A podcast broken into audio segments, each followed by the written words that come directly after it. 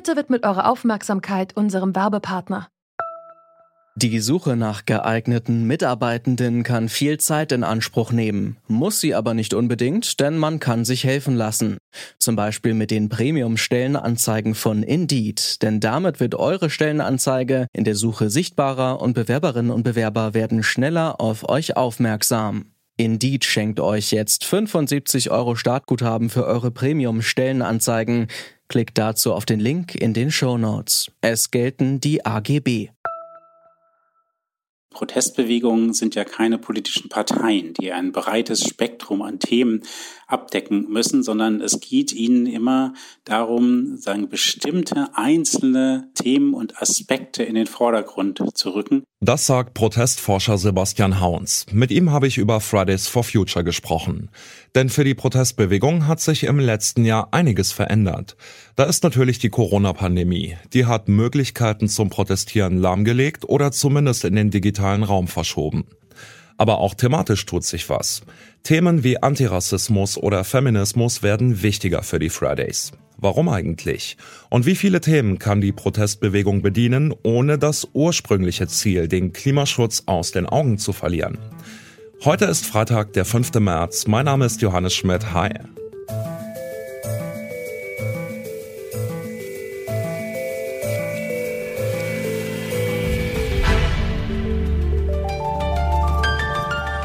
Zurück zum Thema.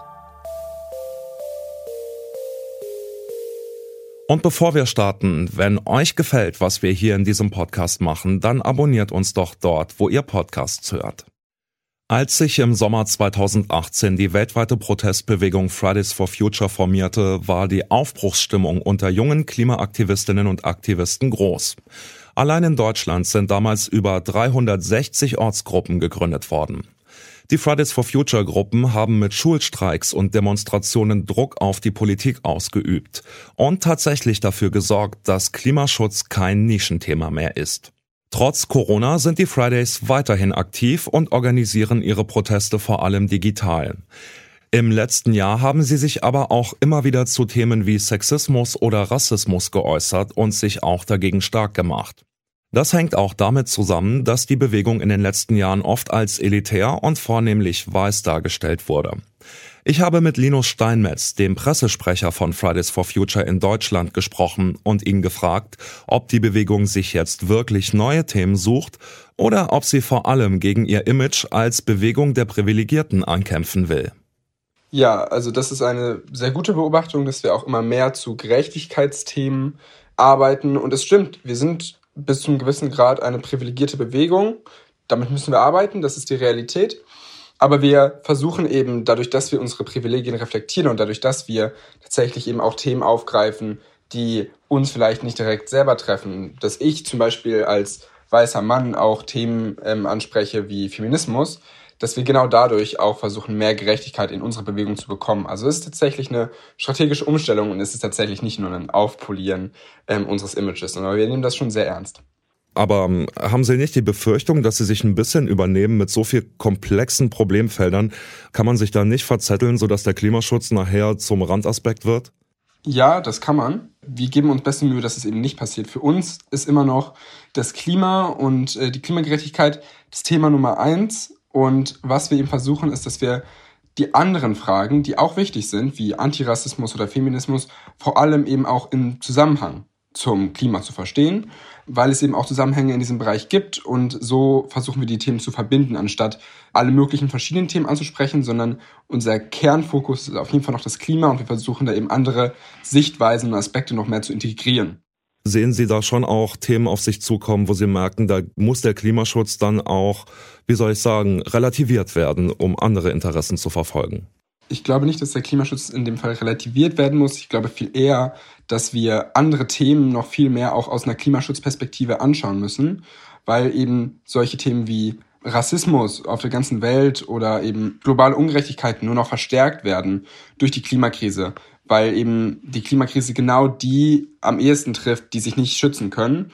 Aber was eben klar ist, ist, dass wir uns nicht verlieren dürfen und dass wir da thematisch immer noch klar bleiben müssen und auch klar diesen Klimafokus setzen wollen, weil letztendlich auch die Menschen, die bei uns aktiv sind, wegen dem Klima aktiv sind. Und das ist der Grund, wieso sie auf die Straße gehen und das ist auch der Grund, wieso wir in Zukunft auch wieder aufrufen werden, auf die Straße zu gehen. Und da ist inhaltliche Klarheit total wichtig. Das Thema Klimaschutz hängt eng mit anderen globalen Problemen und Ungerechtigkeiten zusammen. Das wissen Protestbewegungen schon lange. Sebastian Hauns ist Protestforscher an der Universität Bremen und wir haben ihn am Anfang schon kurz gehört. Ich habe ihn gefragt, ob er die Aussage unterschreiben würde. Klimaschutz allein als Thema macht doch keinen Sinn. Nein, das würde ich auf jeden Fall nicht sagen. Ähm, natürlich hängen viele Themen miteinander zusammen.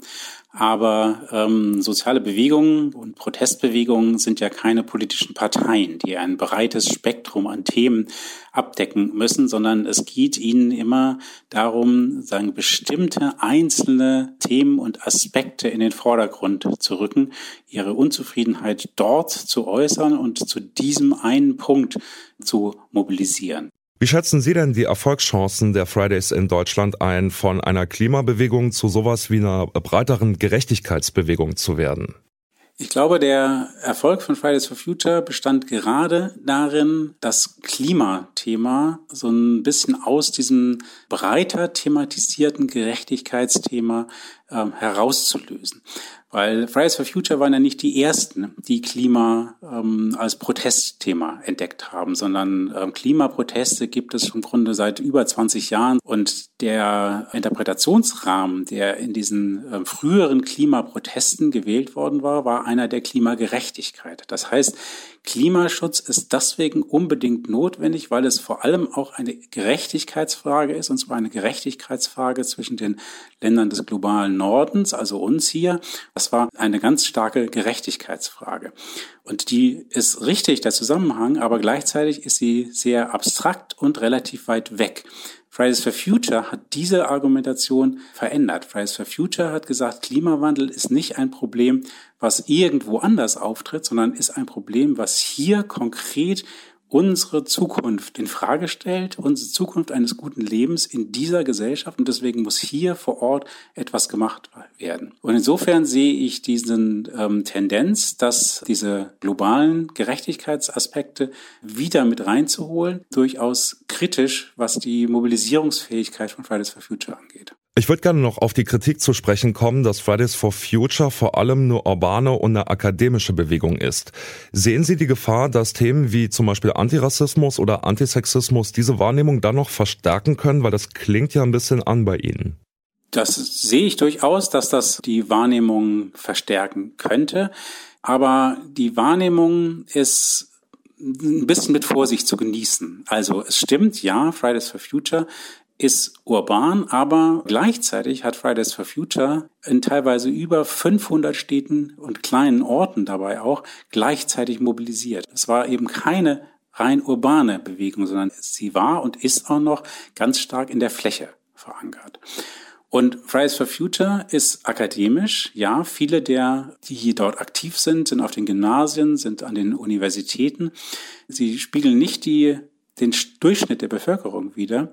Damit unterscheiden sie sich aber nicht von anderen sozialen Bewegungen und Protesten. Das ist etwas, was eigentlich generell äh, zu beobachten ist. Leute, die über höhere Bildungsressourcen verfügen, sind politisch aktiver und sie sind gerade bei dem, was man als unkonventionelle politische Beteiligung äh, bezeichnet, nochmal stärker aktiver. Dass Fridays for Future eine Bewegung der Privilegierten ist, kommt für Sebastian Hauns also kaum überraschend. Und dass die Fridays zumindest versuchen, ihre Privilegien zu reflektieren, das haben wir bereits gehört. Dafür brauchen sie aber nicht unbedingt ihre Themen zu verändern. Das Klima wird wohl Hauptthema der Fridays bleiben. Aber die Bewegung will trotzdem andere Diskurse rund um Ungerechtigkeit und Diskriminierung stärker mit dem Klimawandel verbinden. Möglicherweise verliert sie dadurch allerdings genau das Merkmal, das sie bisher so besonders gemacht hat, nämlich Klimaschutz als konkretes Problem vor unserer Haustür zu definieren und sich nicht in globalen Ungerechtigkeiten zu verlieren. Und zum Schluss noch ein Hörtipp von uns, der, wie wir finden, auch ganz gut zum Frühling passt. Hört gerne mal in unseren Fahrradpodcast Antritt rein. Da sprechen meine Kollegen Christian Bollert und Gerolf Meyer über so ziemlich alle Themen rund ums Rad. Den Podcast gibt's überall da, wo ihr sonst eure Podcasts hört. An dieser Folge mitgearbeitet haben Sarah Marie Plekat, Anton Burmeister, Max Königshofen, Eva Manegold und Andreas Propeller. Chefin vom Dienst war Gina Enslin und mein Name ist Johannes Schmidt. Tschüss und bis bald. Zurück zum Thema vom Podcast Radio Detektor FM.